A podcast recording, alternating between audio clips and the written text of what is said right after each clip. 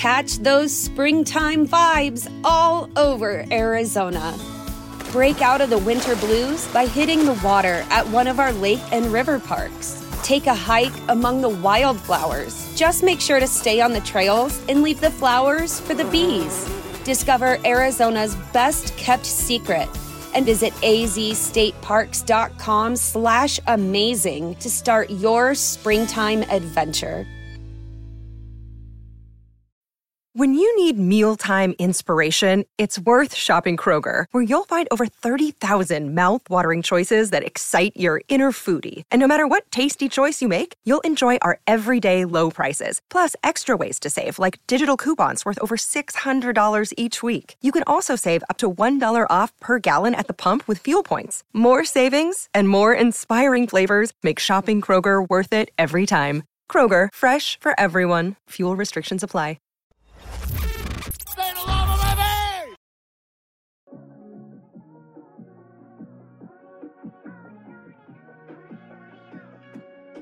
We're on a collision course with the national championship, and the only variable is time.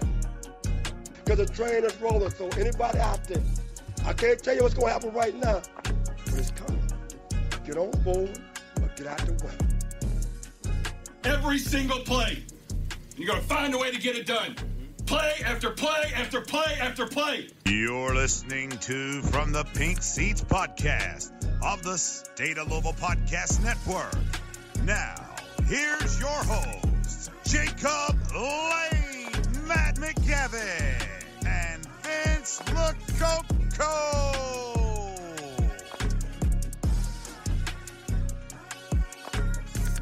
Ladies and gentlemen, welcome into another episode of From the Pink Seats podcast. Jacob Lane, Matt McGavic, Presley Meyer in tonight for Vincent Lococo. Gets the night off. Us three gentlemen who never played football are going to try to talk some football. We'll see where the show goes. Who knows? But it is a wonderful night here in the city of Louisville, Kentucky. And uh, as always, we are excited to talk about the Louisville Cardinals, the football program specifically. A jam packed show here tonight as we get into some of the big news around the program the last few months uh, or last few weeks as we've been busy with uh, where are they now and interviewing some pretty cool players. I'm not going to lie. It's been a very fun uh, first four episodes, but tonight we're going to dive into some of the storylines and things swirling around the program. Gentlemen, I welcome you in now. Presley, Matt, how are we doing this evening? Oh, that's me. Oh, sorry. I didn't realize you were hyping that one up to me. I'm, I'm doing doing pretty good. It's it's been an eventful few weeks, that's for sure. I mean, we've been so preoccupied with with doing uh, where are we now that uh, we haven't really had the time to pencil in just your normal run of the mill podcast episode. So yeah, it's well, I mean, there's there's over 100 days before, until the season, so this is the perfect time to do where are they now because you're catching up with with past players uh, and and kind of parlaying that into leading into the season. But I will say, when we started this site, I pretty much took over the basketball. Jacob, you pretty much took over the football. And since we've started doing that, basketball has been nothing but a shit sandwich, and football has been exciting and revolutionary. And you know, you chose poorly. Yes, exactly, exactly. And and so I'm excited to just talk about something that's fun for once. Not not to say that things can't good things can't be on the horizon for the basketball team or the football team could, could totally flop and we could have a t- total flip flop of, of narratives. But as of right now, in this moment in time, there's nothing more Louisville related that I'd rather talk about than Louisville football. So let's get right to it. That's right. We've got a lot to talk about tonight from the Pink Seats podcast. Make sure that you subscribe anywhere you get your podcast. Follow us on YouTube at the State of Louisville. Uh, and be sure, of course, to follow us on Twitter at Pink Seats Pod. If you want to get involved with the show, tweet us, DM us, email us at the state of Lou dot at uh, gmail.com. Stay involved with the show. A lot of a lot of things that we're going to discuss here tonight. We're going to dive into the news, as I mentioned. We'll talk about some of the transfers, including uh, a very surprising transfer for Louisville football this week one that I don't think anybody really had on the radar. Uh, and then we'll get into some of the over unders that are out there in conference realignment later in the show. But let's start off with what you need to know. This is a new segment here on the show. Pretty straightforward. We didn't do a very good job naming it. We didn't really spend much time. What you need to know, that's what you need to know. Let's dive right into it, and we'll get a, uh, we'll go around the horn here with the news around Louisville football and around college football, really specifically on this uh, edition of the segment here. And let's start at the top. Louisville announces an expanded Elevate uh, name, image, and likeness platform. I don't know how much you guys paid attention to this, Matt. I'm sure you covered it uh, just from a general news standpoint. But this, uh, for people like myself who work in advertising, have a, a very uh, invested stake in name, image, and likeness. It's really interesting one to see Louisville uh, pivot from Opendorse, the platform that they worked with previously, uh, to work with the new platform to Louisville switching from Opendorse to Teamworks, and uh, it's interesting to to see what is going to come of this new platform, which essentially guarantees at every step of the way you are uh, you have a convenient way to get involved with name, image, and likeness. And here is what this looks like: you can connect via the cards NIL exchange. This is the open exchange that allows for opportunities to connect with players, whether it be businesses or individuals, via a number of different social channels and platforms. You could give via the 502 Circle if you've listened to the show for any given time, you're familiar with the circle. I'm sure as a fan of the of the program, you're familiar with 502 Circle, the uh, collective for the Louisville program. You can give and support NIL that way. You can rep by a name and number apparel program through Fanatics. And Presley Meyer is one that has utilized that with the Mason Reiger jersey, which uh, Mama Reiger loved that at the spring game. Uh, so you can support that way. And then you can shop via Adidas and support the players in the program that way. So uh, really interesting. Matt, I'm going to come to you on this one. Any general thoughts on the, the news here today? What, whatever you want to kind of go with it on, on name, image, and likeness. I just like to see that Louisville is continuously adapting to the NIL landscape because, like, as we know, I mean, it's starting to get a little more even keel now. Maybe that's not the best way to describe it, but it's not as chaotic as it once was when NIL was first introduced, and and things on that front were just changing day to day, hour to hour. And I mean, and we we can be honest, Louisville, Louisville, they do have a pool of fans, pool of alumni that do give but it's, it's, not a Texas school. It's not one of these bigger state schools. They don't have unlimited pools of money. They don't have these uber uh, wealthy donors that they can contact, like you know, say a Mark Cuban. So they have to be on the the forefront when it comes to you know, staying with the times, keeping up with the Joneses, uh, so to speak, when it comes to like being the most innovative on the NIL front. And it's nice to see them because it's from what I saw, like I didn't, it seemed like things were going well with Opendorse, but clearly they wanted to kind of expand and transition to something that they thought would benefit them more. And so it's glad to see them stay on top of things.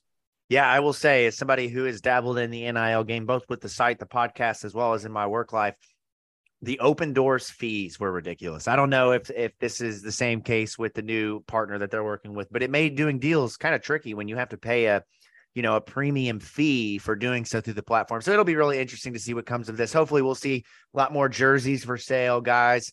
Uh, and gals rap, repping, you know, the Ashton Gillottes and the Jawhar Jordans. Uh, if you want to purchase uh, merchandise, I might, I might plug here the Air Jaws merchandise that you can find on T-shirt Hooligan. But we can support the players uh, that way and a number of other ways.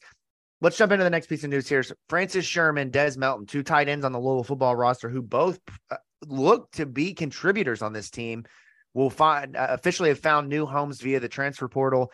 I think the most shocking transfer of the offseason outside of maybe um, the move of the punter to Colorado here is Francis Sherman transferring to Arkansas. No, uh, Eric Musselman did not contact Francis Sherman. That is not the case here, but it is really interesting to see Francis Sherman moving into the SEC after being a guy that was really more of a blocking tight end for Louisville last year. He, he obviously had his moments, and then Des Melton was a guy who came in with with some hype as an athletic uh, pass catcher guy. Never really, uh, you know, got involved with the offense. Presley what do you think here, man? Uh, San Diego State and Arkansas for uh, Des and, Francis, respectively. Overall, any thoughts on, on these guys and their destinations?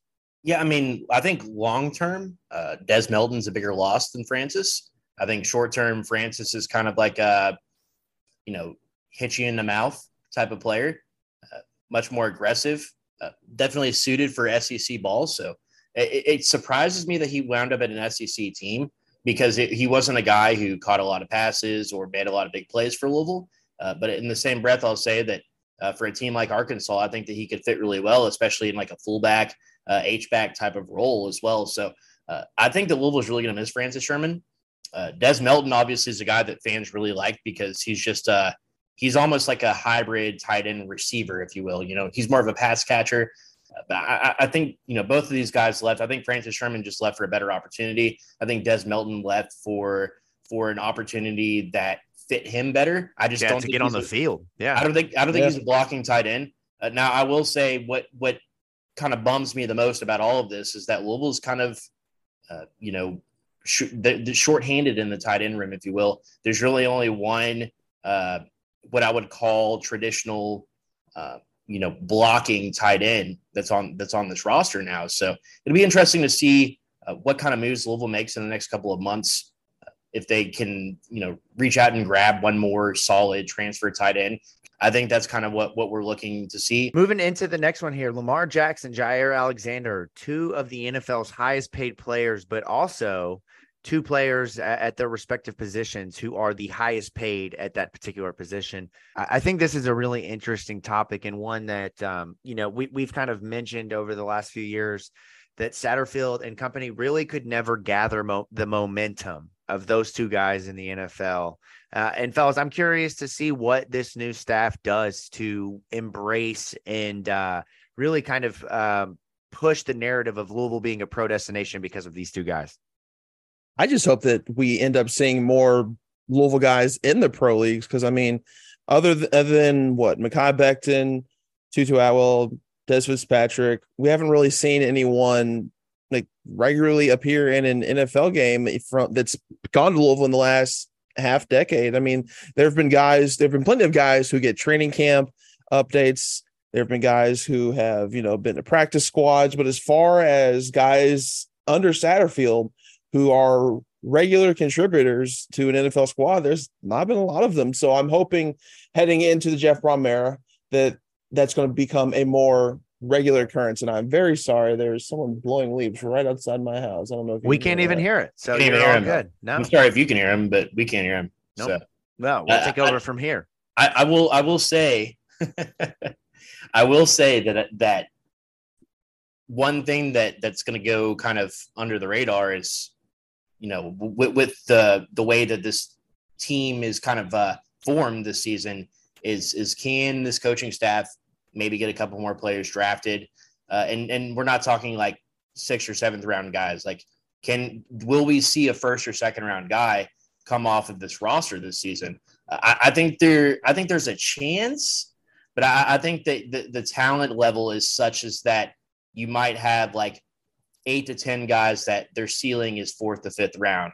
Whereas under Bobby Petrino, there were five or six guys where you're like, yeah, that could be a first round guy.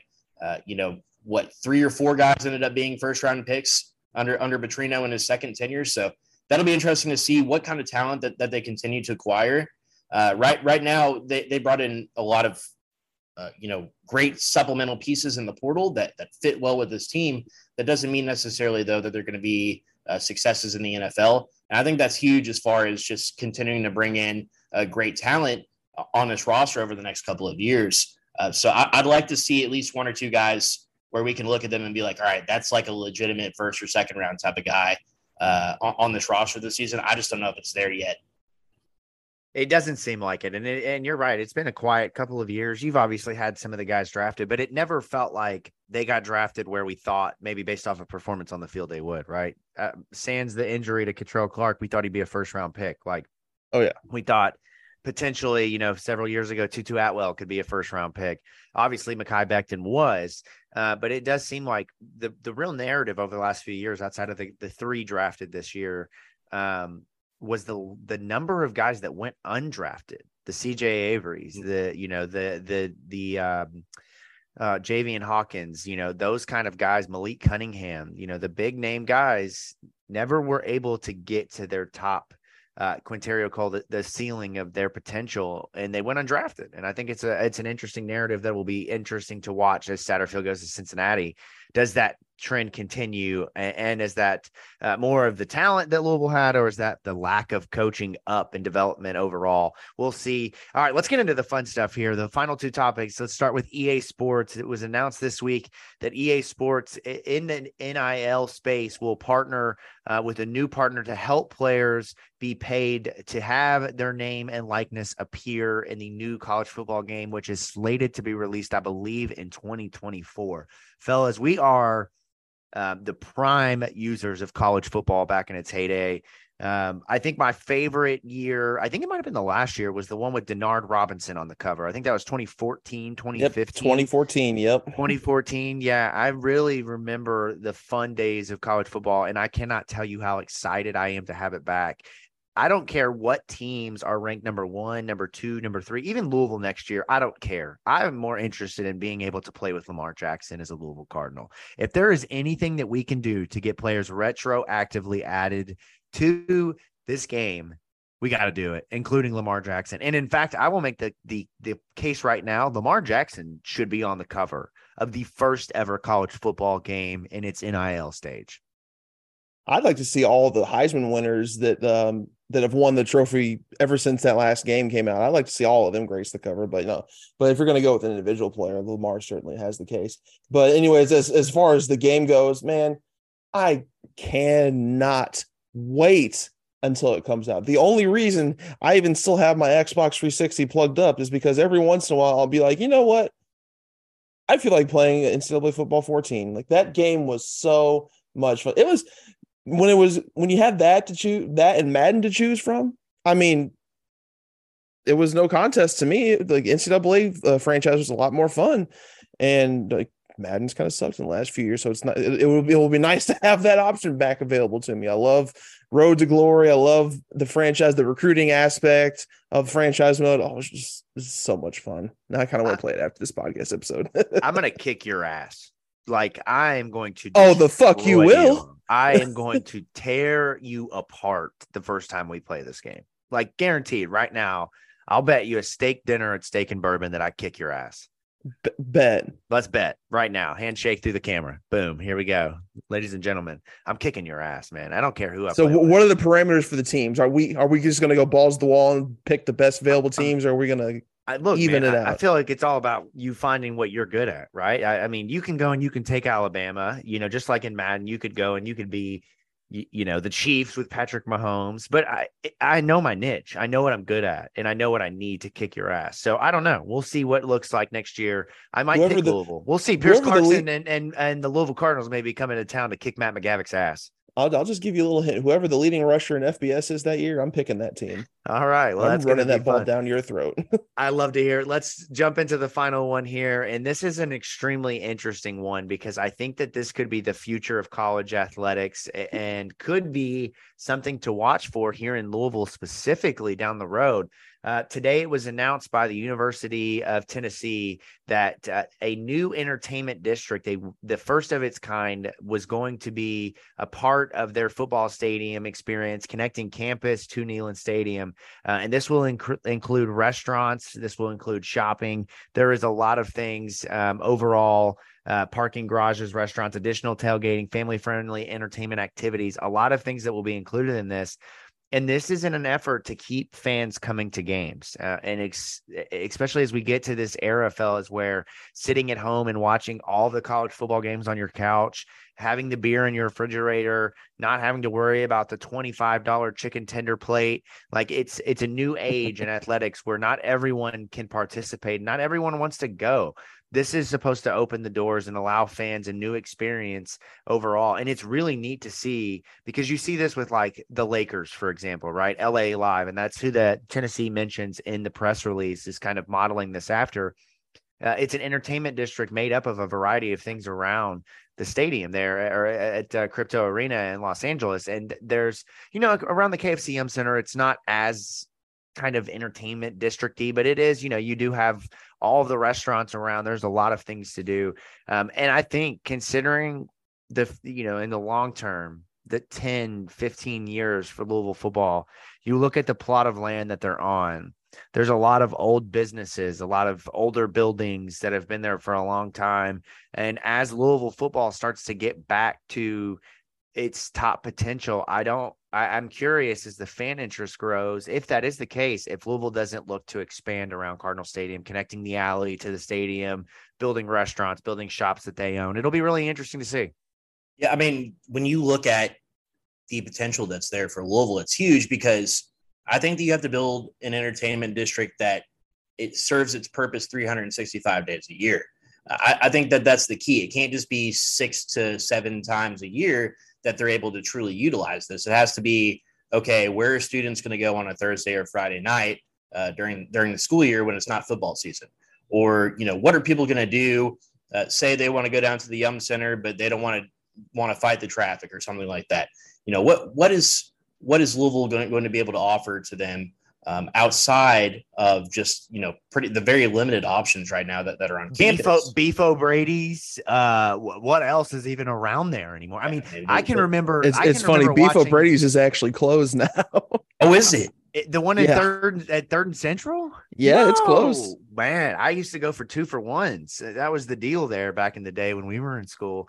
Uh, and it was a place where I remember watching um, the Freedom Hall uh, finale from that Beef O'Brady's, but there's never historically been shit to do around Louisville. Like it was the Mongolian Grill and the, the hookah bar. It was the, you know, I mean, the, just Cardinal Town had what was it, Cluckers or whatever the case, or whatever it was called. Oh, I miss Cluckers. And then it was Griff's. like there's never been a true place to go around campus that is the campus bar or you right. know, I mean, you, you so you have the granny. Yeah, I was gonna you've got the old Louisville places, but uh, you know, in terms of of the the the high foot traffic, there's so many Louisville students, and like you're saying, away games, different things there's an opportunity. And I'm not, I, I, know that the leadership that's here, Josh Heird, Lottie Stockwell, they are way ahead of this, like for Louisville for sure. And I'm sure for them today, this is big news that they're keeping an eye on because, again, there is a lot of opportunity around Cardinal Stadium for expansion and growth, and even in Cardinal Stadium, right? Didn't, did you all get the survey about the, the flight deck?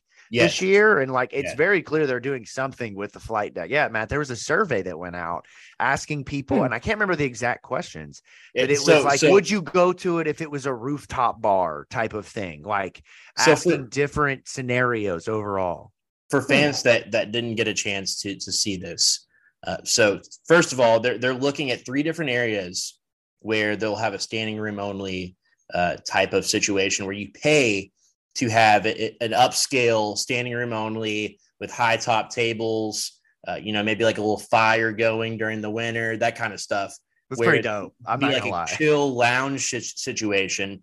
Uh, a lot of NFL stadiums are doing this. Yeah, we could yeah. we could Lottie, Lottie, let's get a pool in the stadium. Come on, Lottie. Let's, go. let's get a let's pool. You want to do what the Jags did? The Jags and, yeah. let's get a pool in the stadium, man. So it sounds like um, you know what they're looking at is a situation similar to what they built at in during the new expansion uh, that that's right behind the north end zone.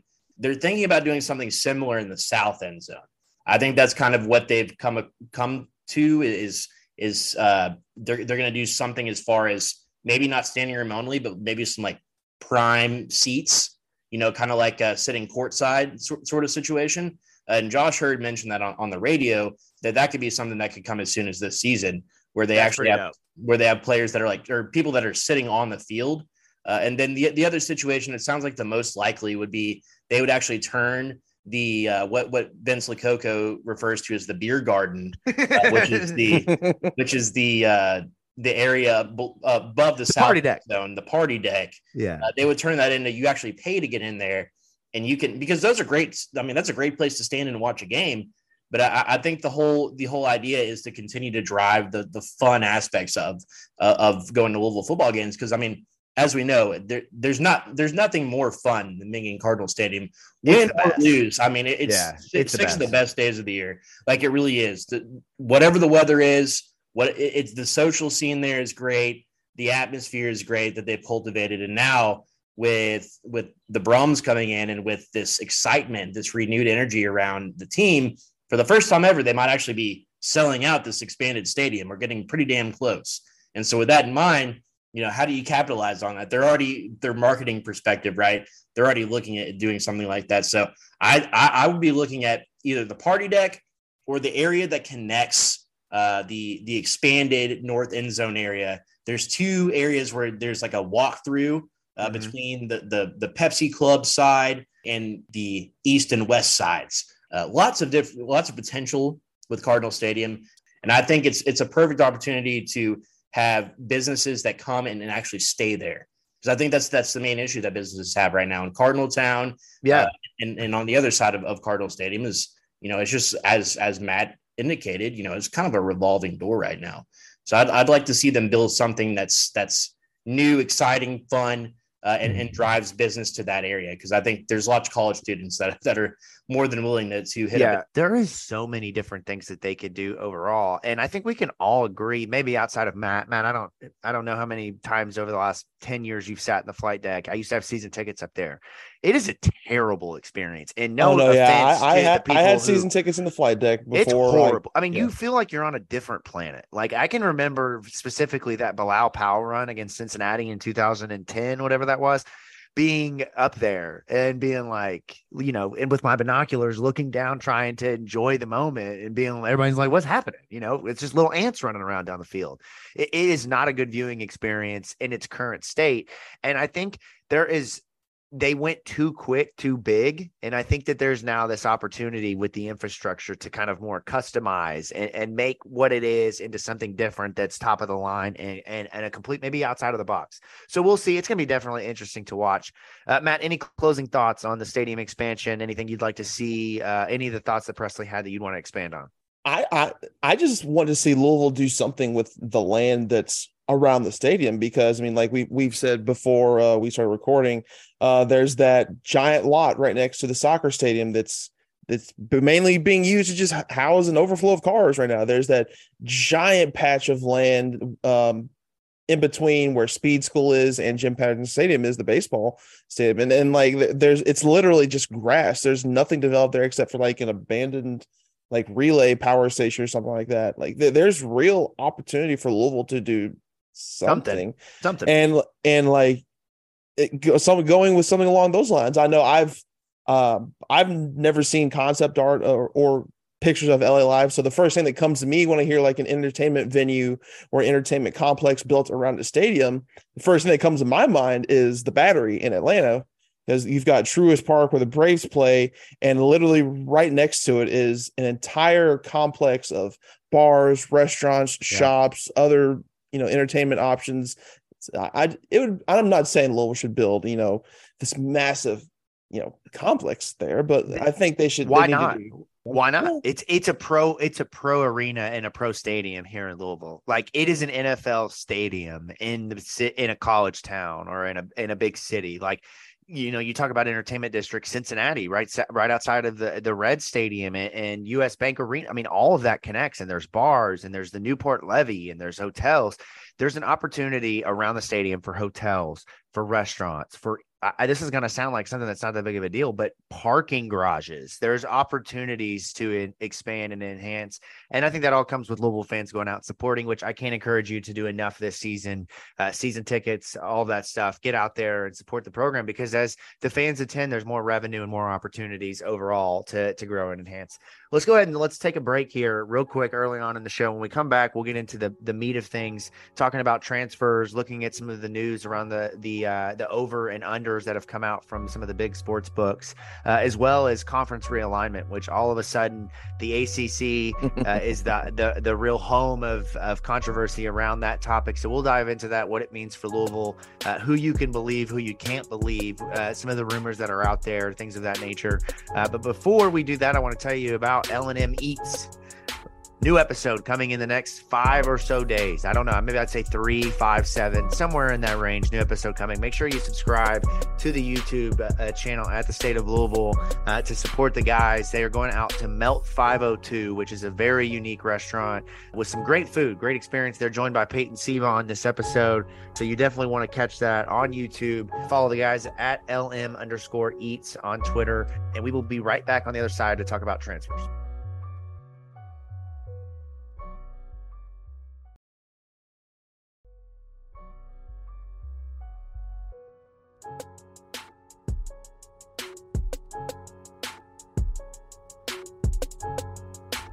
And we're back from the Pink Seats podcast. Subscribe to the show if you are not already. Rate and review anywhere you get your pods from. Follow us on Twitter at Pink Seats Pod, at Matt underscore McGavic, at Jacob Lane 08, at Press Meyer at the State of Lou at U of L Report. That's a lot of Twitter handles, but I think that uh, you're probably following most of those by now, I would imagine. If not, do that.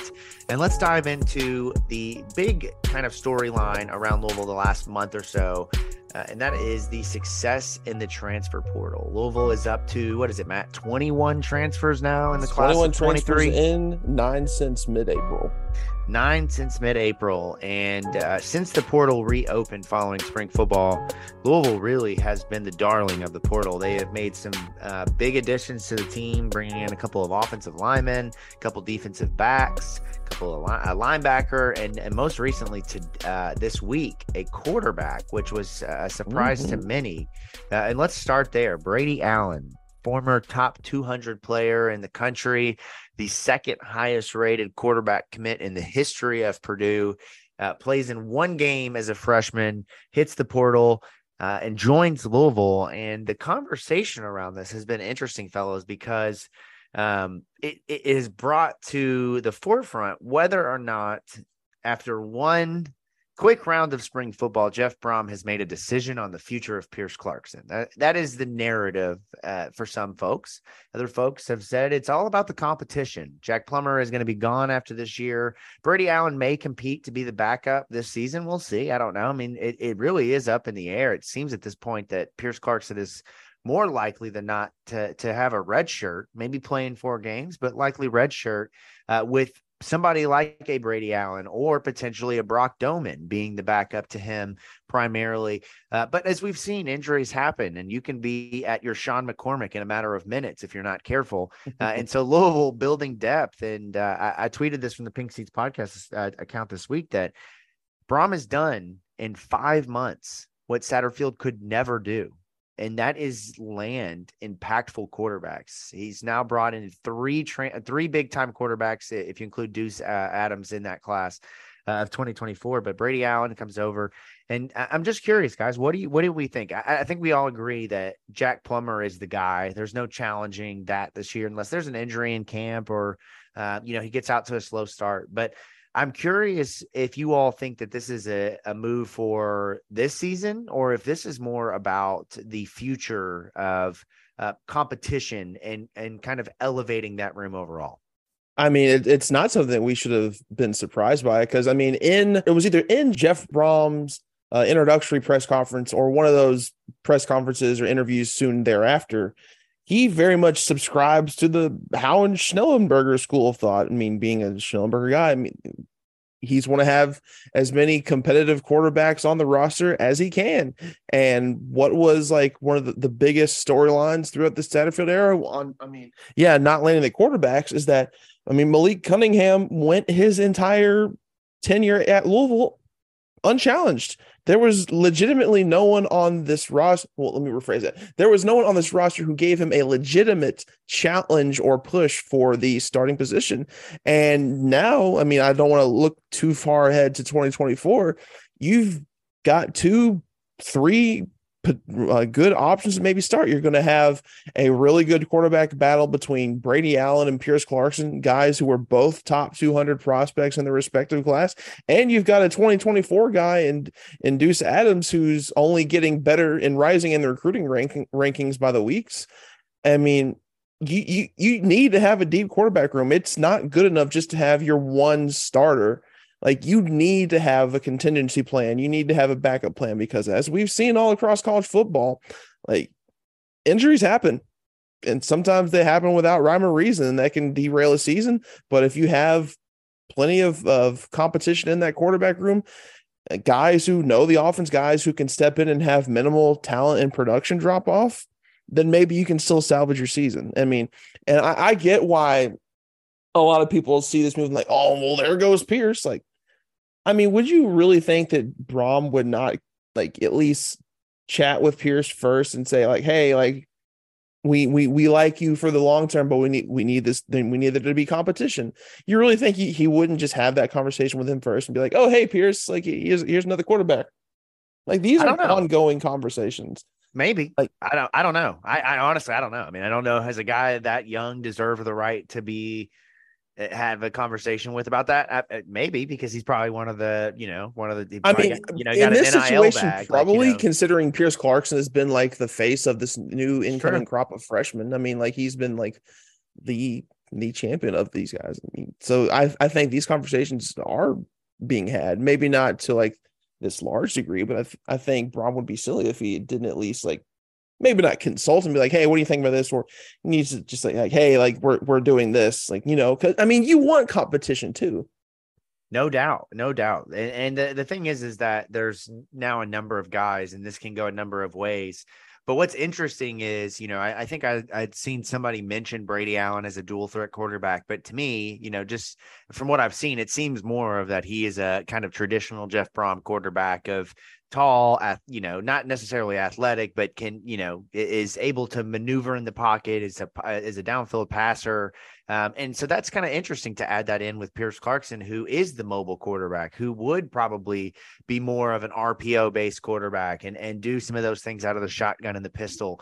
Uh, it's really interesting to watch. And one thing that's uh, kind of of note here, if you listen to the show, maybe you caught this from Greg Brohm, but he mentioned in his his interview when he was on Where Are They Now with us that they have historically, because of their impact of Howard Schnellenberger, played two quarterbacks.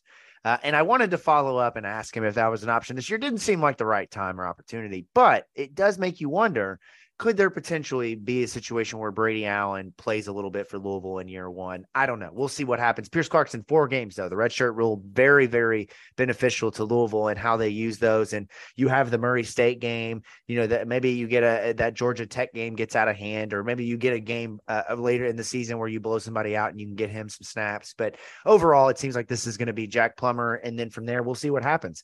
From the quarterback to the guys protecting the quarterback, that is where the biggest moves on the offense has been made. Willie Tyler, a starting left tackle, comes over from Rutgers. Um, you bring in um, uh, the Lance Robinson from Houston, who played at the right tackle spot. You also bring in Vincent Lumia from Duquesne, who has experience playing in a number of positions. And then Eric Miller, who was the really high profile three year starter at Purdue. Uh, I believe played left tackle for Purdue uh, last mm-hmm. season, comes in and, and it starts to become a little bit clearer. And here's what's interesting about this we'll get into buy or sell and we'll talk about these guys um, and kind of where they shake out. But I think the offensive line, from a, a, a, standpoint, not only of depth, but just what you can do from a starting standpoint, is interesting now because you had Brian Hudson, uh, Michael Gonzalez was really a penciled in starter because of how much he's played at every position the last few years. And then you had Renato Brown now those all three of those guys have position versatility, right? Brian Hudson has played center and guard. Renato Brown has played guard and tackle. Uh, you've had uh, uh, um, Michael Gonzalez play guard and tackle. John Paul, John Paul Flores, who transferred in from Virginia, has position versatility. Now you have like nine guys who you can play guard, center, tackle, and it becomes much more interesting overall as to what they can do from an offensive line standpoint. It's fascinating to me because of the perspective of, of the way that offensive linemen work in, in the new system versus how they worked in Satterfield system. Uh, there is a lot of intricacies to to blocking on the offensive line in Satterfield system, whereas in Brohm's system, it's going to be more like line up and you know across from the guy in front of you and hit him in the mouth. Like that's you know they have a much more traditional blocking scheme and, in Brohm's system, and what that gives you is versatility uh, on the offensive line. Uh, you know, you don't necessarily have to know from play to play if you're pulling, if you're if you're you know um, you know going with or against the play. Uh, you know, it's more just run versus pass.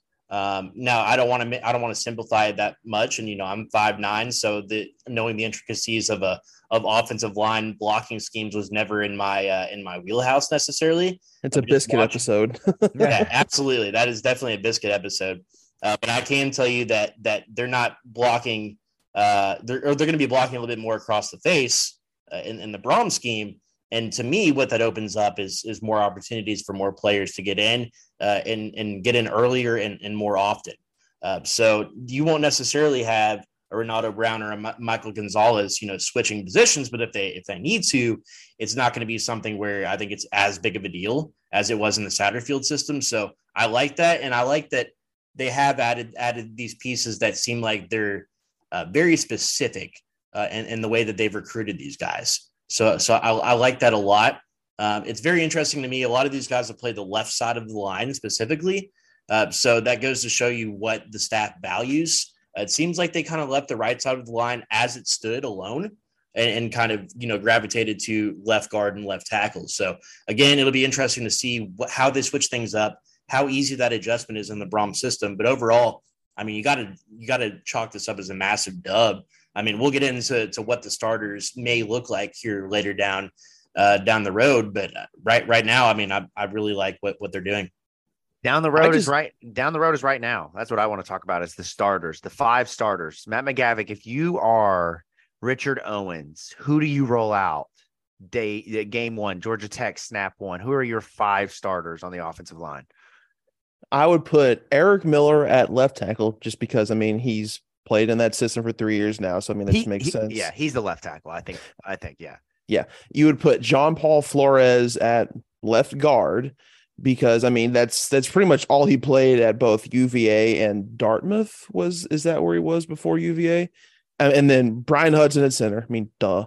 And then at right guard, you would put Michael Gonzalez. I mean, and while Gonzalez started 2022 almost exclusively at left tackle, towards that back half of the year, he took a lot of snaps at right guard because of some relative depth issues. So Gonzalez sliding from left tackle to right guard, it makes sense. Uh, but at left tackle, I would, as of right now, right tackle, go with. Yeah, that's what I said. No, you said left tackle. Did I? Oh, you did. You, right tackle. Did I? Okay. But anyways, as of right now, I would go with Renato Brown only because he's the veteran there and he's been around Louisville the longest. But Lance Robinson is right there behind him because I mean, while both him and Willie Tyler have plenty of experience in their respective careers, I think Lance Robinson is probably the, the better one of those two transfers quite frankly might be the the better right tackle better right tackle on the roster right now. But I mean, as of right now, Renato Brown's going to be your starter until proven otherwise. Because I mean, he just went through spring ball. Lance was still in the portal at that point. So I mean, as of right now, I'm going to go with Renato Brown at right tackle. But I would not be surprised if it was Lance Robinson or Willie Tyler. Yeah, I, I, think that the left tackle and right tackle competitions are going to be two of the most interesting, uh, regardless of position in, in fall camp, because Michael Gonzalez played a lot behind Trevor Reed last year, but he also, as you mentioned, played for Adonis Boone quite a bit last year at right guard. Uh, and I also don't think it's out of the question that Renato Brown is a right guard potentially next season, and that there is a guy like Willie Tyler or Lance Robinson playing right tackle. Um, I, I, definitely think, as we've mentioned, there's a lot of versatility there. I've always thought Renato Brown would be a really good offensive guard. He is a mauler uh, and a guy who, um, you know, has had his ups and downs, but really in his final year, I think his future in the NFL would be at guard. So there's you know, some of that potential to watch out for. Uh, and let's let's switch to the defensive side of the ball now. Louisville brings in a couple of defensive backs to shore up a, a, already really, really, you know, stellar unit. When you talk about bringing in guys like Devin Neal to go along with MJ Griffin and Josh Minkins and some of the other guys that are already on the roster, but they bring in Keith, uh, excuse me, uh, Storm Duck, cornerback out of North Carolina, um, who has been a really big, impactful player. I think he was what second team or third team all conference, second team all ACC. Yep. Yeah, and, and so he comes in and it figures to kind of uproot potentially Quincy Riley, Jarvis Brownlee. I mean, I don't think you bring a guy like that in to not be a day one starter. Comes in with some pretty good numbers, and then uh, they also add Cameron Kelly, another North Carolina guy. I think he'd been at Virginia yep. for fall camp, which I find it very interesting that guys spring are jumping. Camp. Yeah, yeah. Sorry, spring camp. It's Storm Duck was at Penn State prior to coming to Louisville. Um, so another guy I think was an all ACC performer, not last season, but the year before 179 career tackles, um, two tackles for loss, five interceptions, and seven pass deflections, has position versatility, cornerback and safety. Uh, and then you also bring in a linebacker who figures to be the guy next to Stanquan Clark, and that's Keith Brown. Not Keith Brown, who played here from 2012 to two, or whatever it was to 2014. and a different Keith Brown. I, I, think it was really funny. Presley confused a lot of people when he tweeted that. Uh, like when that guy's in his ninth year of college football, that's incredible. Uh, but he comes in, doesn't have a ton of of uh, you know, statistical impact 36 tackles, one sack, one tackle for loss, 19 games played over two years. But he's a guy who was behind some big name linebackers uh, and figures to be a day one starter, as I mentioned, next to freshman Stanquan Clark. What do you guys think about that, Keith Brown? I want to start with him because the linebacker group looked surprisingly good in in spring ball, but we've all known that they had to add somebody. Is is this the guy? Like, is this the guy that pushes that unit over the top? I, I still think they probably have to comb the transfer portal a little bit more just to see if there's any additional um, linebackers available, like start power five starter cal- caliber linebackers available. But I mean, th- this his addition to the roster isn't nothing. Like this is a guy who was be- who was a top 200 prospect coming out of college. He might have even been a top 100, depending on what recruiting service you go after. And the only reason he didn't really see much playing time in his first two years at Oregon was because he, Oregon had one of the better linebacker rooms in all of college football. So that wasn't really a huge indictment on him. So I think he he's very much a candidate to to start day one uh, once fall camp gets here. Uh, it's going to be interesting to see who Brahman Company decide to pencil in as a starter at inside linebacker next to him. It, I I don't think Stan Stanquan's going to start game one. I think it's either going to be TJ Quinn or KJ Cloyd starting next to Brown. But I mean, there's still plenty of open competition there because while uh, while Quinn, while Cloyd, while Stanquan, they all looked good in the spring. I mean, that's still a position where there isn't a lot of returning production and just experience there. Yeah, I mean you're you're right. I, I, mean KJ Cloyd is the most experienced guy, and he entered the portal early in the offseason, decided to come back after some other guys transferred out, specifically Debo and Monty. Um, and, and, he was always a guy who was, you know, when he played for the most part, he he wasn't, you know, wasn't the best player on the field, but he was impactful and he did his job. And and same with TJ Quinn. But there is still, you know, the opportunity for that position to take a step forward. I do think that Stan Quan Clark is going to end up being one of the top players in that room. Maybe it's not week one against Georgia Tech, but maybe by week seven, week eight, he stepped into a starting role. And of course, you have, you know, Ben Perry and, and Gilbert Frierson, who are going to not necessarily play linebacker, but uh, assist in some of those roles. Uh, and so you really have a, a by committee approach. But I do think, though, adding Keith Brown, uh, getting some of the guys experience, which I don't I don't think that this should be left out that they added a linebacker after spring so that guys like TJ Quinn, Jalen Alderman, some of those guys, KJ Cloyd could even get more snaps. So I think that's going to benefit this group. But for me, this is the real weak spot in the defense. Like this is the group where if we're going to see mistakes week to week, we're going to see Louisville have liability. It's right here because they just don't have a ton of guys who have done it for uh, you know a number of years last thing on the transfers from a defensive standpoint uh, is how in the hell does Jeff Brohm get all these defensive backs on the field, right? You bring in, I mean, it's just like you, you think you're like, okay, they can't bring any more defensive backs in, right? And then they bring in two more. They already added uh, Marquise Groves Killebrew this offseason. I mentioned Devin Neal. Gilbert Frierson is going to probably play more of that linebacker. What's it? What's the role, Matt? What's the name of the position that he plays? The rover? Star. Star. Okay thank you. Um you know he's going to play more of that kind of hybrid role but there's going to be josh minkins there's going to be mj griffin who i think i think mj griffin is the best pro on this team right now and it might not i agree. close. Uh but so those guys are going to take a step forward. Josh minkins has been uh, you know injured all off season uh so he's going to have to kind of prove that he can um compete with some of these guys. But Cameron Kelly, Devin Neal, um, I, you know, I, have mentioned Josh Minkins. There's so many guys. How do you play them all? What do you do here, Matt? Is it just you have a lot of depth, or is it really just we're going to see opportunities for you know four or five defensive backs on the field? Rotate, rotate, rotate. I mean, and plus in this day and age of football, I mean, offenses are more privy to want to pass more often and, and go three, four, five wide even sometimes. So I mean, the more defensive backs you have, the better. So I mean, you just got to rotate guys continuously because you've got several guys on this roster who probably have a case to start, whether they be at corner, whether that be at nickel. Just got to give them all playing time. Just rotate, rotate, rotate. Like I said. Yeah. Who who in your opinion leads this team in interceptions?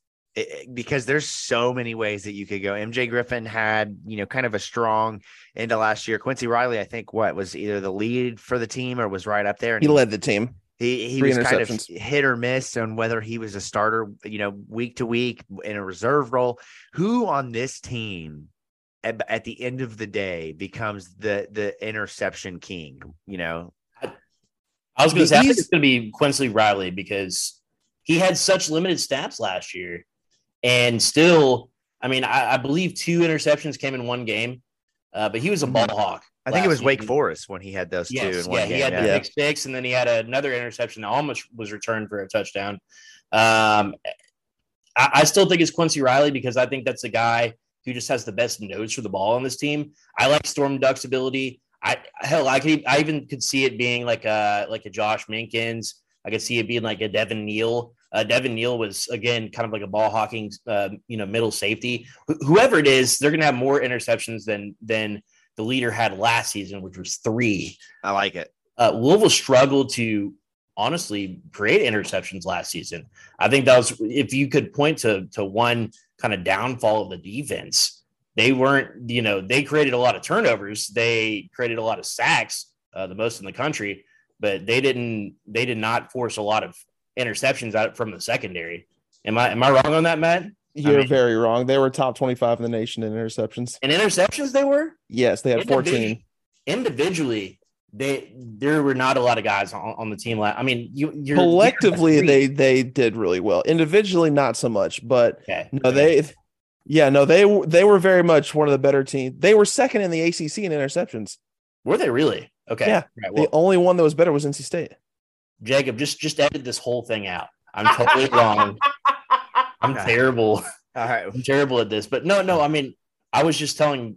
Regardless, I mean, the players that are returning, you have three from Quin- Quincy Riley, not a bunch more from. I mean, you know, Jarvis Brownlee had what one or two.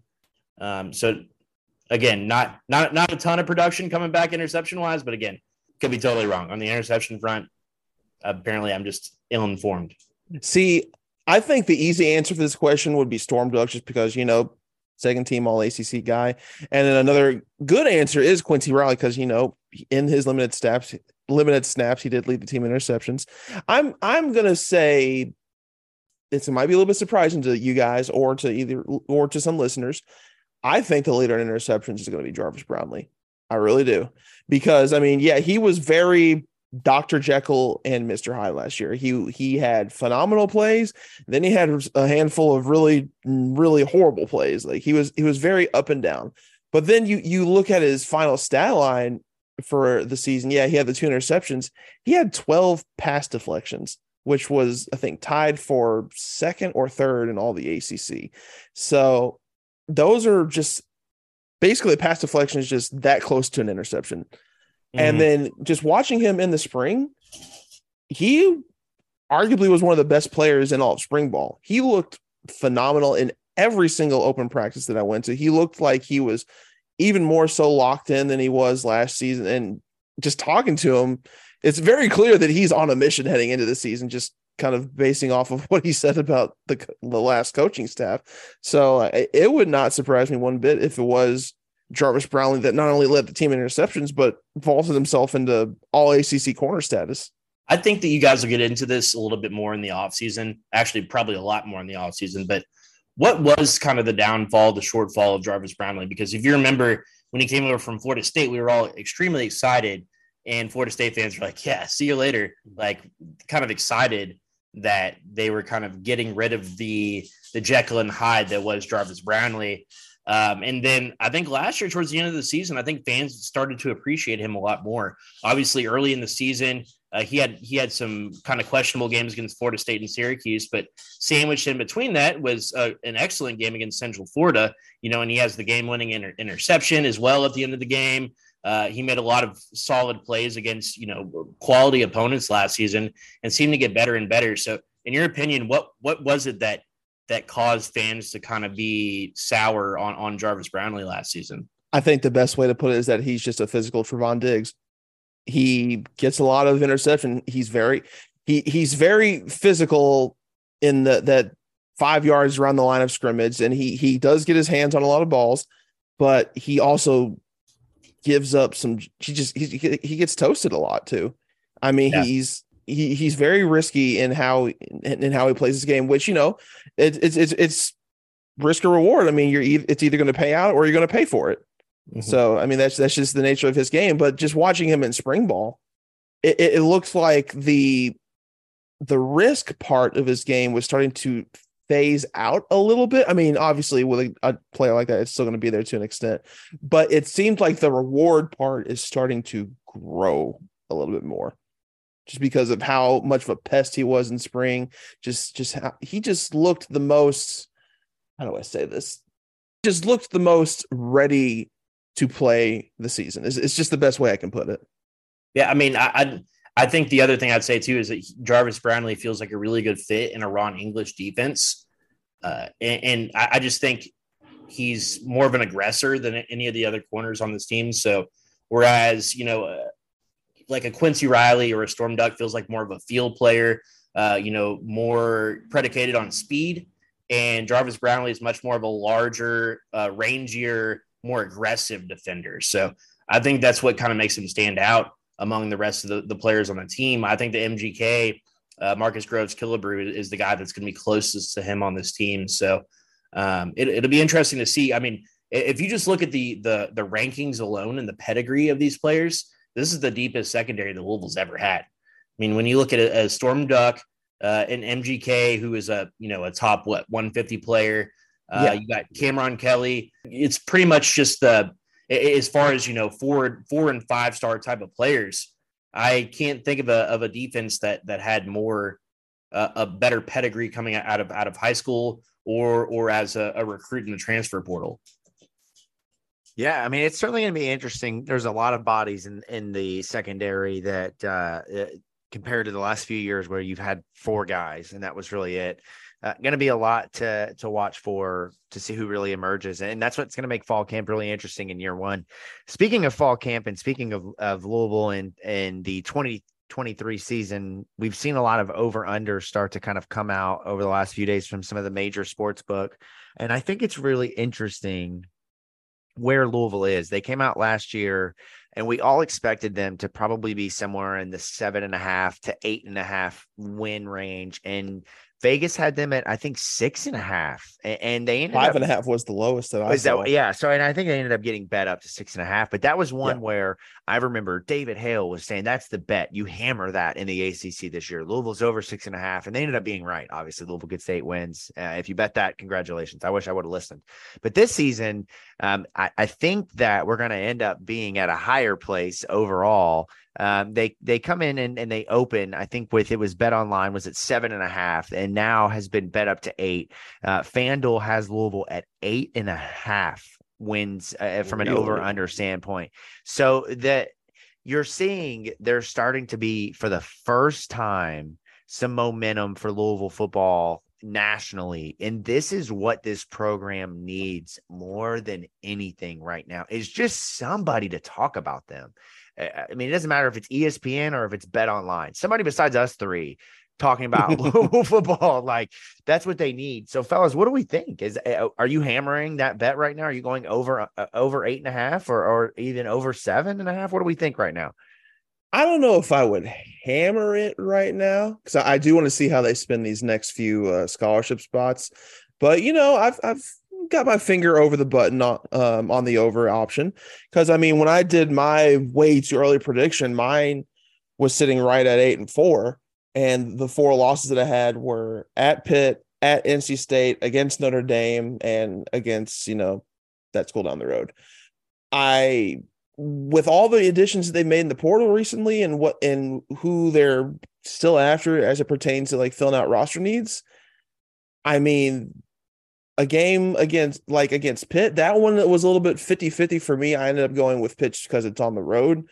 Miami, I'm not sold on at all, even though that is going to be a road game because Miami is one of those teams that's ever since the early 2000s they generate a lot of hype in the in the preseason and off season, and they fall spectacularly short of fulfilling them. So I think that would be a win.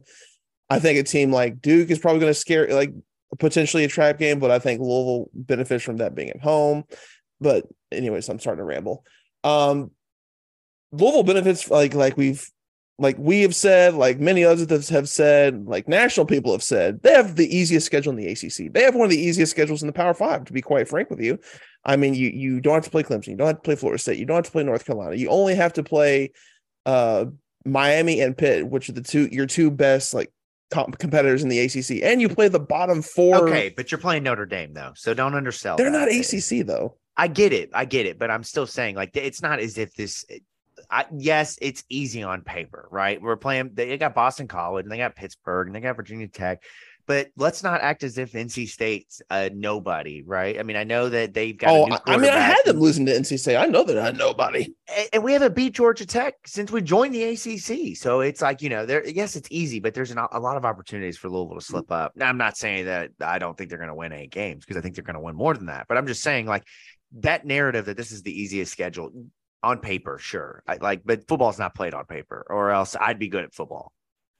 Oh, see, see, I, I disagree with that, Jacob, and, and I don't, I don't want to. Now, now we could get into the season. You find out, okay, and a lot of people are already talking about this. Georgia Tech could be a lot better than people are thinking. Uh, they were a little bit better than expected last season. Um, you know, I, I, think Indiana's not very good. I think Murray State's not very They're good. Um, I don't think that they lose to a Boston College.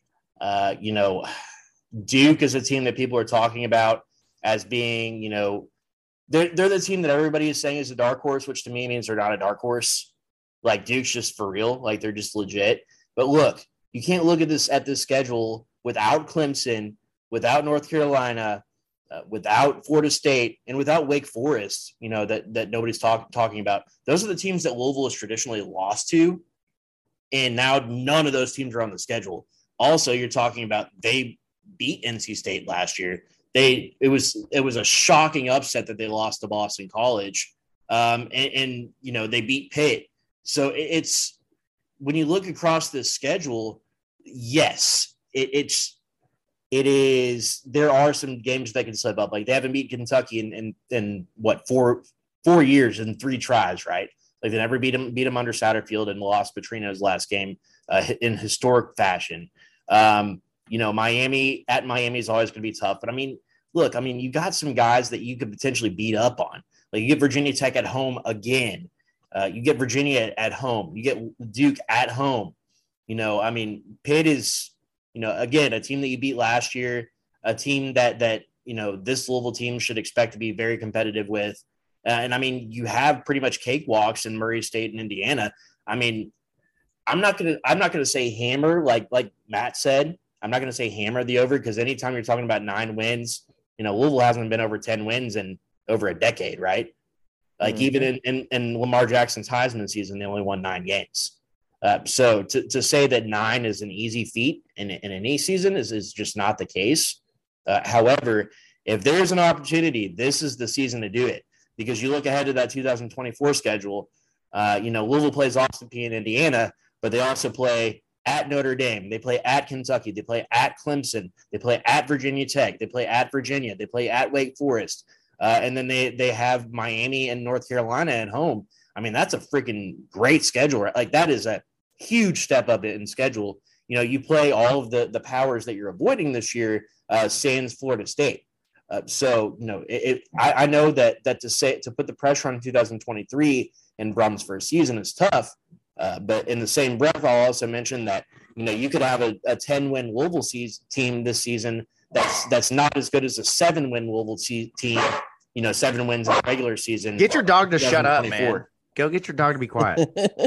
get a better dog. Yeah, get a better dog. Um, it, it's all really interesting in terms of where Louisville could shake out. We've been saying for three years they're going to win eight, nine, ten games, and it's not happened. I think this is the season where if they're going to do that, it, it it's more of a likelihood. It's See, a down I, ACC. It's a down ACC overall. Clemson is not as powerful as they have been.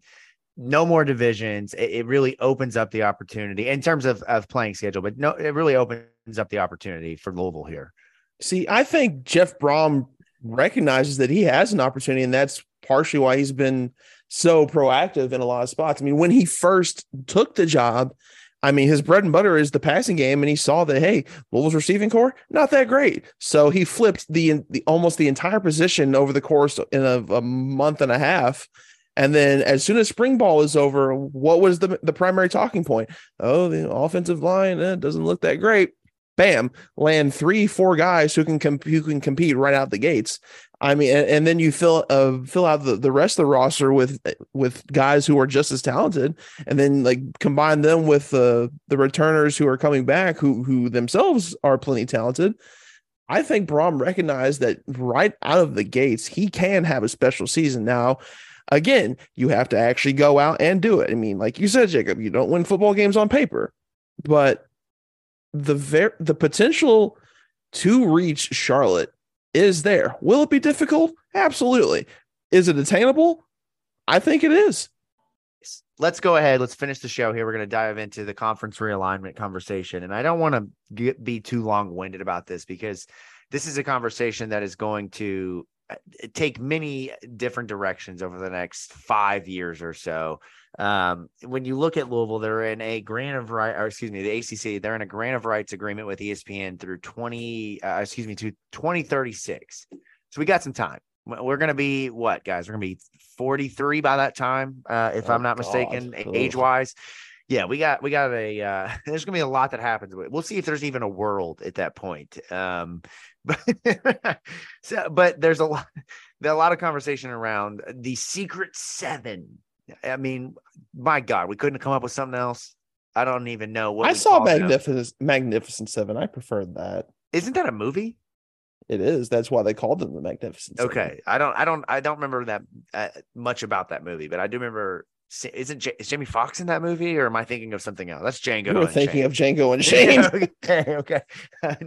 I don't know why I just got those two movies confused. You're, you're thinking of uh, you're thinking of another Quentin Tarantino movie, which is the something eight, the Hateful Eight. The, the Hateful, Hateful eight. eight. Okay, yeah, I knew there was a numbered movie in there somewhere with Jamie Foxx. Is he in? Is he in the, the Hateful Eight? Or am I? No, he's not. He's okay. in Django. I think. I've seen the Hateful Eight, but it's been years because I saw it when it was in theaters. But well, if you add Louisville to the mix as uh, one, uh, what is it? Greg Swam has has said here that Louisville might. Are we are we really entertaining this dumbass no, on this show? We're okay, we're not. No, that's the joke. Is that Louisville is the hate? They're the hateful eighth member of the Secret Seven, but the Secret Seven. This this group of of uh, co they're they're secret agents within the ACC looking to pull off a coup, if if you might, if you will, um, Clemson, Florida State, Miami, North Carolina, North Carolina State, Virginia, Virginia Tech. I'm curious how this meeting got together. Like this feels very, I, I don't even know the right word. They, they've left a lot of people out. Exclusive club but the this group has apparently taken a closer look at the grant of rights. What can we get away with here? The acc now becomes the kind of the the, the next big domino to fall with clemson florida state miami. Those are the three of the hottest schools on the free agency market for the acc or excuse me for the sec the big 10 and the big 12 those are the, the, the big conferences now competing to stay alive it's going to be interesting to see what happens because we obviously know that the Big Ten and SEC have major changes coming with Oklahoma and Texas joining the SEC, USC, USC and UCLA joining the Big Ten in 2024. Those two big changes are going to have a ripple effect. And what that means is the SEC in the in the Big Ten, specifically the SEC, are ready for poaching season. They're ready to come in they're ready to steal your girl right out from underneath your arms. They're going to be the Trey Songz here, right? They, they are not afraid to steal to steal what they want. And in this case, it's Clemson and Florida State. Oh, no. It's Mr. Steal Your Girl. So Clemson and Florida State are the, the hot commodities for the for the uh, ACC. But the ACC continues to say oh we're together. We're moving as one. We're not we're not going anywhere. And that's the acc side of things who agreed to this horrific contract with espn through 2036 where they are being underpaid by millions and millions and millions of dollars. I mean i think the acc is at 23.3 million per year school breakdown and the next closest conferences are in the 50s and 60s and 70 million a year there's a huge discrepancy overall from the ACC to the SEC the Big 10 Big 12 now. I mean they're they're kind of same ground as ACC but fellas i'm curious if you had your your pick here and you have the SEC the uh, Big Ten, which Louisville's not getting into the Big Ten. I mean, no. like I like I tweeted earlier, I, I got into U of L. That's the reason they're getting they're never getting into the Big Ten. They let me in with a terrible ACT score. They're never going to be an academic school, right? So it's the Big Twelve or it's the SEC. Makes me worried for Louisville, right? I don't feel as secure this time around because of the failures of the last few years compared to in 2012, 2013 I mean, that's Louisville at its peak. Like you could not have Louisville. You know what I mean? Now Louisville can get kicked to the curb, and, and we may be an AAC school again in a few years. You know what I'm saying? I mean, it's a it's a it's a very scary situation here for Louisville.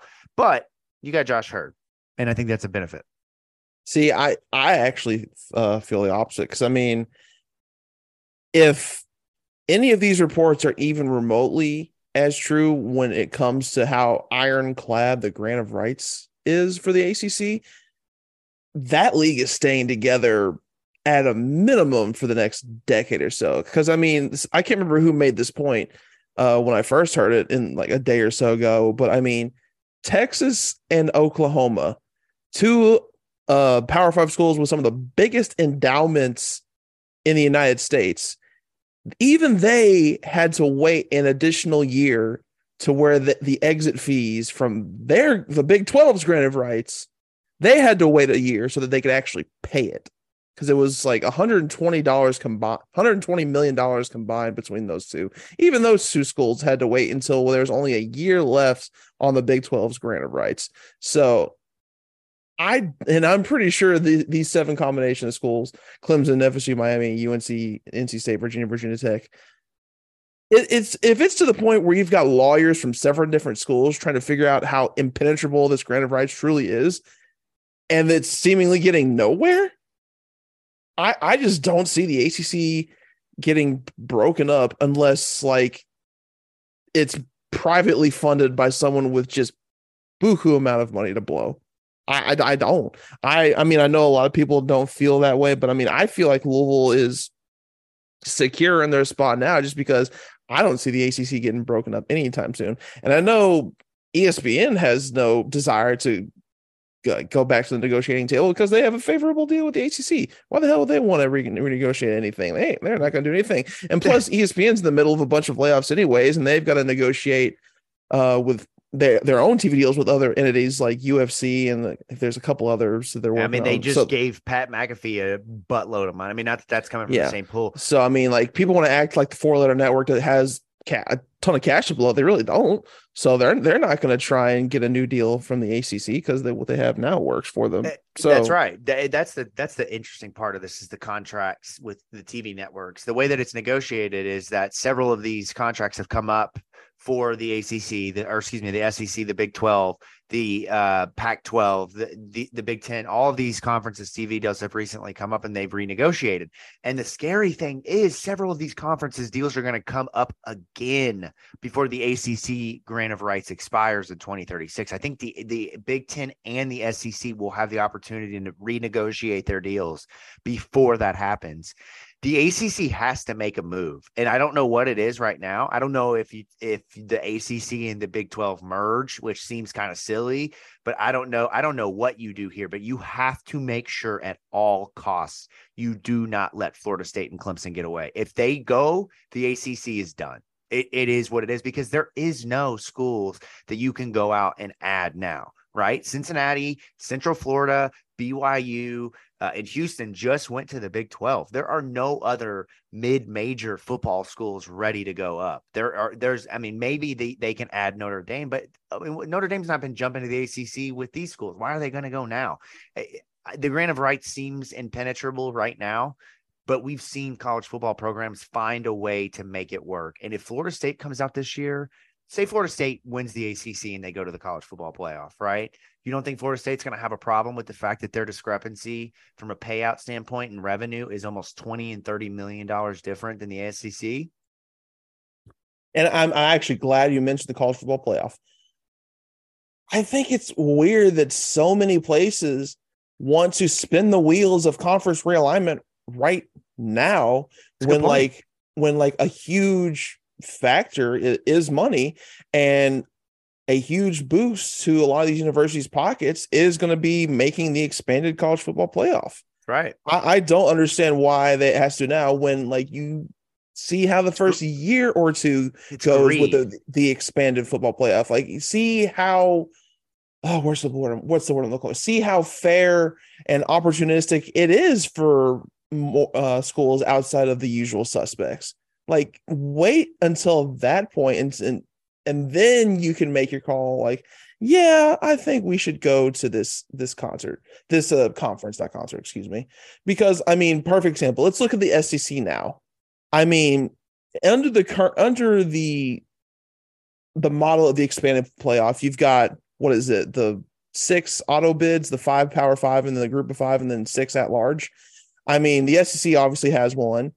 And how many of those other at larges is the sec truly going to get I mean, at some I mean- point, at some point, all of the current, the future, uh, SEC members are just going to beat up on each other because you've got. I mean, they they all can't go ten and two or eleven and two because you've got Bama, LSU, Florida, uh, Texas, Oklahoma, Georgia, Oh, yeah, Auburn, like, LSU, yeah. Auburn. I mean, yeah, I mean, Texas A&M. There's a number of. That's right. You're you are spot on. and, But- and and you can make the case for UC, uh, USC and UCLA and their move from the Pac-12 to the Big Ten. I mean, from a competitive standpoint and like the easiness of getting into the college football playoff, why the hell would you want to leave the Pac-12 for? Because I mean, Be- other than Oregon, who How is many times have truly they a been left- threat? They've been left out though. I mean, that's the thing, uh, uh, and I don't have it in front of me, but the Pac-12 champion has only gotten into the college football playoff a handful of times over the last few years. I mean, yeah, No, that's what the- I'm saying. Like, even if you don't win the Pac-12, since there's so few challengers in the Pac-12 to get an at-large, I mean, That if you're a USC or a UCLA or hell, even an Oregon or a Washington, even if you don't like the Pac 12 can get two, maybe three in if they have a good year. I mean, but you're not going to see a, a situation where the SEC or any conference, mind you, is going to get four in. I disagree. I disagree. I think that this is built to add more SEC schools into the college football playoff, Matt. Like look at every year, okay? Right? So you have you have two teams playing the conference championship. Typically, those two teams are two of the top contenders for the playoff. And on numerous occasions, we've then seen another team left out, i.e., Alabama. How many times has Alabama been left out of the playoff because they didn't make it to the conference championship because they lost to Auburn in the final game of the season? Then that doesn't even include the the other teams who maybe sputtered late or you know have two or three losses.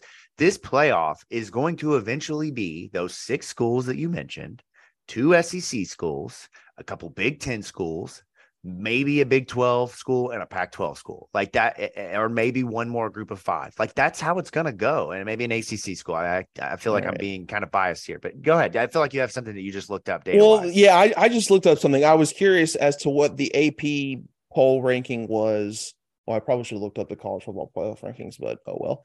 As to what the AP poll was at the end of conference championship. So you've got Georgia, number one, who SEC champion, Michigan, Big Ten champion, TCU, Big 12 runner up, Ohio State, Big Ten, Alabama, SEC, Tennessee, SEC, Utah, Pac 12, at USC, Pac 12, Penn State, Big Ten, Clemson, ACC, Kansas State, Big 12, Washington, Pac 12. Those are the those were the top 12 teams in the AP poll at the end of conference championship weekend. That's a good point. You, you're There were only wrong. there were only three SEC teams. There, there were just as many. Actually, let me re- recount that. There were just as many Pac-12 teams in as the SEC was. That's last year, though. I mean, that's that's yeah. What have you done for me lately? That's true. I'll give you that. I know, last season, but I yeah. don't. I don't see a situation where though. the where the SEC gets like half of the field. I don't see that. It just has always seemed like the SEC is favored from a football standpoint because at the end of the year, because of what you mentioned, they're beat up, they've played each other, but you have these big name brands in Oklahoma and Texas and Auburn and Texas A&M and and uh, LSU and Florida and But Alabama everyone and can't Auburn get double digit wins though. That's the they thing. can't. They can't. You're right. Especially if they add another SEC game to the schedule, it's definitely going to eventually kind of, you know, play itself out. But at the same time, I, I simply am saying that right now, my the final point in this, and I think what we we will all agree to this is that this football season for Louisville might be one of the most important in program history. It's one of those years where you better you better put yourself back on the national landscape. You have been so irrelevant in football under Scott Satterfield. And that hurts me to say because I've I've enjoyed, you know, it's been an up and down couple of years, but I've enjoyed covering football the last couple of years. It's been fun to go out and to be at games, but yeah, it sucked at times because Louisville has been boring and they've been predictable and no one in the world has cared about Louisville nationally. But you go out there this year and you beat somebody, you you become a top 25 team, you go and you play in a uh, you know, in a New Year's Six bowl or something close post Christmas. Now you've put yourself back in the conversation for conference realignment of being a team that conferences have to have. And and Presley, you know this better than anybody. Basketball is great. Louisville's been a top revenue producer for a long time in basketball, not so much recently, but the decisions that are being made are football related and they are revenue based. Louisville football has to get back. Yeah, I mean, you see that Louisville's still continuing to pour resources into the football program. I mean, not that that not that they're, they're not in the basketball program, but you know, if if anybody read the the article that I wrote about U of L's financials uh, over the last few years, they're pulling money out of the basketball program uh, while continuing to stabilize the football program. Uh, and and so that just goes to show you. I mean, football is king. It, it decides, you know, where most of the revenue, uh, if not the the vast vast majority of the revenue, comes uh, for for any program, let alone Louisville. I mean, you, you get more fans into, this, into the stadiums, you get more eyes watching on TV, uh, you get you know more attention uh, to to football than and than any other uh, facet uh, of of you know academics or um, any other sports related um, things going on around a university. Uh, one other thing that, that I would bring up as well, if if this does come to a, a, a head where you know Florida State and Clemson end up going to the Big Ten or the SEC, uh, you know Louisville's not going to be one of those teams that ends up in the SEC or, or the Big Ten. Uh, academically, uh, those are two of the more stringent um, conferences. I would say that the ACC, just you know, doing a little bit of research, the ACC is probably the best academic conference there is in the country, outside of obviously the the uh, you know what is what is Harvard and Yale and Ivy the Ivy League. Thank you. But as far as any major conference, I mean, you look at at where the top of the ACC ranks academically. You have Duke is ninth, uh, Notre Dame's 19th, Virginia's 25th, North Carolina and Wake are 28th, Boston College 36th, Georgia Tech 38th. Um, let's see, Florida State 55th, Miami 55th, Syracuse 59th, Pitt 59th, Clemson 75th, Virginia Tech 75th, NC State 79th. All right. And then there's a big ass gap. And then there's University of Louisville 187th. This was a huge controversy when Louisville came into the ACC mm-hmm. that Louisville yep. wasn't a good enough academic school. Since they've joined the ACC, uh, they've continued to climb these ranks. You know, Louisville was like in the 250s range uh, when they came into the ACC. Obviously, Louisville, you know, Louisville, as far as uh, academics, acceptance rates, that, that sort of stuff has improved over the past few years. Whereas, you know, back in the, the 70s and 80s in basketball, the reason why they were dominant at times is because they were notorious for just bringing in players that couldn't get into some of the bigger schools. And again, that's nothing against some of those players, but it, but that is that, that it, that's was the reality of the situation. There's even a, a, broadcaster, I believe, in in the early '80s that was suspended. It was either ESPN or CBS uh, for making a comment about Louisville just letting anybody come in um, academically and pretty much you know insinuating Denny Crum was cheating by bringing in those type of players. Now, when you look at the SEC and Big Ten, very similar academically, but then you look at the Big Twelve so you remember all of the teams, every team. I'll, is, I'll, pause you right there. I've seen the SEC's numbers. That's not that great. But it's it's better. It's much better than the Big Twelve. I can tell you that. That's true. Uh, and, and, That's and very true. There's a there's always the huge thing as well of of uh, market share and that sort of stuff in Kentucky not wanting uh, Louisville to be in the in the SEC. I can't blame anybody for trying to, to bar Louisville for, for entering. And I'm not sure what Louisville brings to the table at, at this moment as far as bolstering that conference's resume. Now uh, it's a top top TV market. That's the only yeah. thing really at this point you have to offer. That's it. But they already the SEC already has the TV market with half of of UK's fans living in Louisville. That's a good uh, point. So, so yeah. but when you look at the Big Twelve academically, you know, we just listed off all those all those teams that were in the top seventy five, um, which was pretty much every team except for Louisville, right? And Louisville is top two hundred. Uh, mm-hmm. But you look at at currently the way that the Big Twelve sits. This will change next year Texas is the best school academically, tied for 42nd, and then Baylor 76. Those are the only two teams that would be in the top uh, 14 schools in, in the ACC. Then you have TCU's 80th, uh, Iowa State's 118th, Kansas 124, uh, Oklahoma 133, Kansas State 170, Oklahoma State 187, which is right around where Louisville is, and then you have Texas Tech 217 and West Virginia 241. Uh, so when you look across the the landscape of of uh, you know conferences allowing uh, programs to come in, you know obviously the Big 12 is allowing uh, you know or, or bringing in Central Florida, um, Houston. Who else am I missing? Um, BYU and Cincinnati. BYU and Cincinnati, right? So uh, again, teams that are right around the same realm of uh, as Louisville academically. Uh, so I think the Big 12, if this uh, does become a shit show again, and and there's more conference realignment, and you see, you know, down the road, 2027, 28, Louisville's looking for a conference. The Big 12 is pretty much going to be their only option. Um, so that'll be fascinating to watch uh, how that how that works out, regardless of what you guys were just talking about, which is all intriguing stuff. Ultimately, it comes down to does the ACC disband or does it not? And if they do, if they do, how quickly can Louisville align itself with the Big 12? Because that's pretty much its only option. Uh, and, Louisville, if you remember, they were right there in the conversation when West Virginia uh, joined joined the Big 12. It was pretty much down to Louisville or West Virginia uh, at, at, that time. They ultimately went with West Virginia. Louisville gets accepted into the ACC shortly after. Uh, so it, it, all worked out at the time. But this is going to be another time when Louisville's going to have to go back and and and you know talk and and, and renegotiate and, and take advantage of, of those connections because now Louisville's a much more attractive option than than a lot of the programs that the Big 12 is is bringing in uh, next season and, and beyond. So. All right, that's going to put a bow on the show here. Definitely a lot of interesting things happening around the football program. It will continue to be an interesting offseason transfer portal. Not done. Louisville probably will look to add a couple more spots.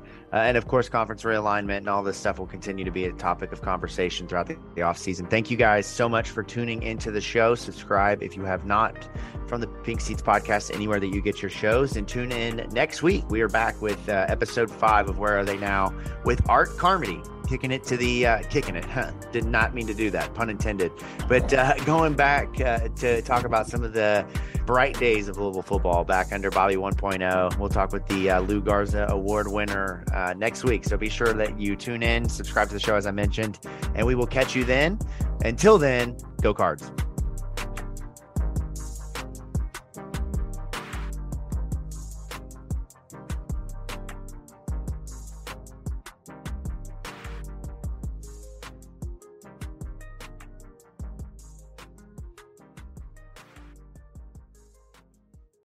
When you need mealtime inspiration, it's worth shopping Kroger, where you'll find over 30,000 mouthwatering choices that excite your inner foodie. And no matter what tasty choice you make, you'll enjoy our everyday low prices, plus extra ways to save, like digital coupons worth over $600 each week. You can also save up to $1 off per gallon at the pump with fuel points. More savings and more inspiring flavors make shopping Kroger worth it every time. Kroger, fresh for everyone. Fuel restrictions apply.